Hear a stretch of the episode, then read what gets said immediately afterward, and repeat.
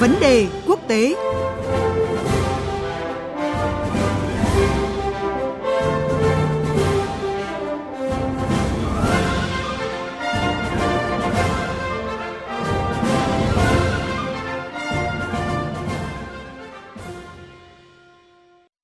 Thưa quý vị và các bạn, Mặt trận ngoại giao tại khu vực châu Âu lại trở nên sôi động trong những ngày đầu tháng 2 này, sau cuộc thảo luận chuyên sâu lần đầu tiên của tân Ngoại trưởng Mỹ với những người đồng cấp của Pháp, Đức, Anh. Mới đây, đại diện cấp cao phụ trách chính sách an ninh và đối ngoại của Liên minh châu Âu, Joseph Borrell, cũng tham gia hội nghị trực tuyến với Ngoại trưởng Trung Quốc Vương Nghị. Trong hội nghị này, ông Vương Nghị kêu gọi Liên minh châu Âu hành động độc lập và tự chủ, chỉ một ngày sau khi Tổng thống Joe Biden tuyên bố sẽ đối đầu với Bắc Kinh bằng sự cạnh tranh gay gắt.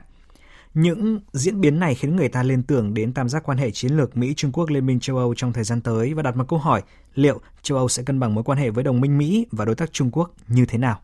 Để làm rõ hơn nội dung này, biên tập viên Thanh Huyền có cuộc trao đổi với phóng viên Quang Dũng, thường trú Đại tiếng nói Việt Nam tại Pháp, theo dõi khu vực Tây Âu.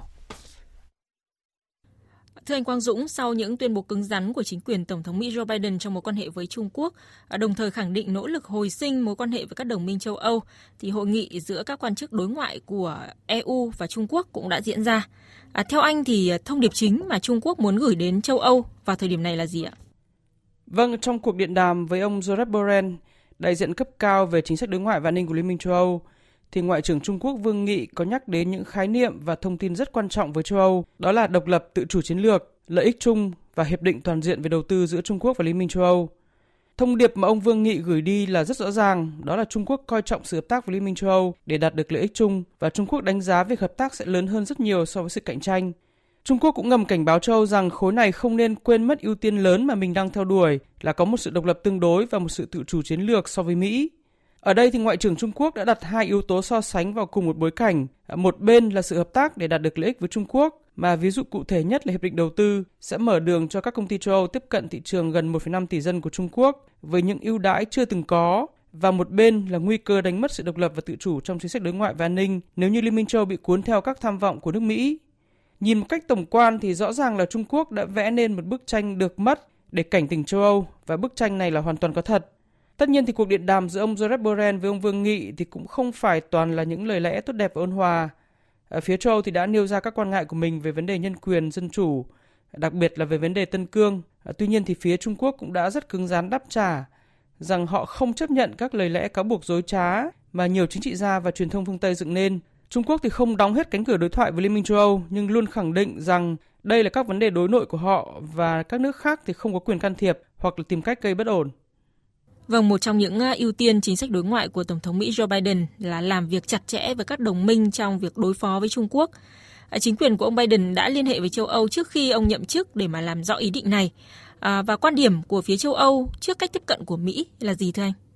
Cho đến nay thì chính quyền mới tại Mỹ đã chính thức nhậm chức được hơn 3 tuần và mặc dù cả tân Tổng thống Joe Biden lẫn Ngoại trưởng Antony Blinken đều tuyên bố là muốn làm sống lại mối quan hệ đồng minh chiến lược liên đại Tây Dương nhằm đối phó với Trung Quốc, nhưng nội dung cụ thể của chiến lược này là gì thì chưa ai rõ. À, sau hơn 4 năm nước Mỹ đi theo chủ nghĩa biệt lập dưới thời ông Donald Trump với khẩu hiệu nước Mỹ trên hết, à, xa rời chủ nghĩa đa phương cũng như là mâu thuẫn nghiêm trọng với các nước đồng minh, thì châu Âu dĩ nhiên là hoan nghênh sự trở lại của nước Mỹ trong việc à, gánh vác các vấn đề lớn của thế giới. Các lãnh đạo Liên minh châu Âu thì đều tuyên bố là mong muốn sớm hợp tác với chính quyền mới tại Mỹ. Tuy nhiên thì có một điều rất rõ là châu Âu không muốn cùng với Mỹ lập ra một liên minh chống Trung Quốc. Tuần trước thì Tổng thống Pháp ông Emmanuel Macron có nhận định rằng một tình huống mà trong đó tất cả hợp lại để chống Trung Quốc thì sẽ là một kịch bản tồi tệ nhất cho xung đột. Trước đó thì Thủ tướng Đức bà Angela Merkel cũng kêu gọi rằng là không nên chọn bên trong cuộc cạnh tranh chiến lược Mỹ và Trung Quốc. Tại châu Âu thì bộ đôi hai nước Đức và Pháp là đầu tàu dẫn dắt cả về kinh tế lẫn chính trị và với các tuyên bố của ông Macron và bà Merkel thì điều rõ ràng đó là châu Âu sẽ không ngả hoàn toàn về phía Mỹ trong cuộc cạnh tranh Mỹ-Trung. Vì thế nên trong giai đoạn đầu của chính quyền mới tại Mỹ thì mặc dù là châu Âu hoan nghênh và tỏ ra là phấn khích trước việc quan hệ Âu-Mỹ có thể trở lại như trước, nhưng mà các nghi ngờ giữa đôi bên chưa thể xóa bỏ hoàn toàn và các hệ lụy dưới thời ông Donald Trump thì sẽ buộc châu Âu phải giữ chặt tư duy tự chủ chiến lược của mình, ờ, cho dù chính quyền mới tại Mỹ có thay đổi ra sao. Vâng, có thể thấy châu Âu đang ở tình thế khó khăn à, khi vừa muốn thắt chặt mối quan hệ xuyên Đại Tây Dương với Mỹ, à, vừa cần duy trì cái bắt tay với Trung Quốc, một đối tác kinh tế rất quan trọng. À, bài toán của EU trong việc cân bằng mối quan hệ với Trung Quốc và Mỹ được dự báo sẽ diễn ra như thế nào thưa anh? Năm 2020 là một cột mốc quan trọng với châu Âu khi mà đại dịch COVID-19 thì đã thúc đẩy các biến chuyển trong tư duy chiến lược tại châu lục này, đặc biệt là tại cường quốc số 1 của châu Âu là nước Đức. Ở châu thì đã xác định rằng là muốn duy trì được vị thế của mình trong những thập kỷ tới và không bị tổn hại trong cuộc cạnh tranh Mỹ-Trung thì khối này buộc phải tự xây dựng cho mình một chiến lược riêng, độc lập tự chủ hơn với Mỹ nhưng cũng cứng rắn hơn với Trung Quốc. Quan hệ giữa Liên minh châu và Trung Quốc thì đã vượt lên trên khuôn khổ của các tính toán thương mại thông thường như các năm trước đây. Châu cho rằng thì khối này phải mạnh mẽ và dám đối đầu với Trung Quốc trong một số lĩnh vực nhất định thì mới được Trung Quốc tôn trọng và qua đó thì mới duy trì được lợi thế và lợi ích trong quan hệ với Trung Quốc.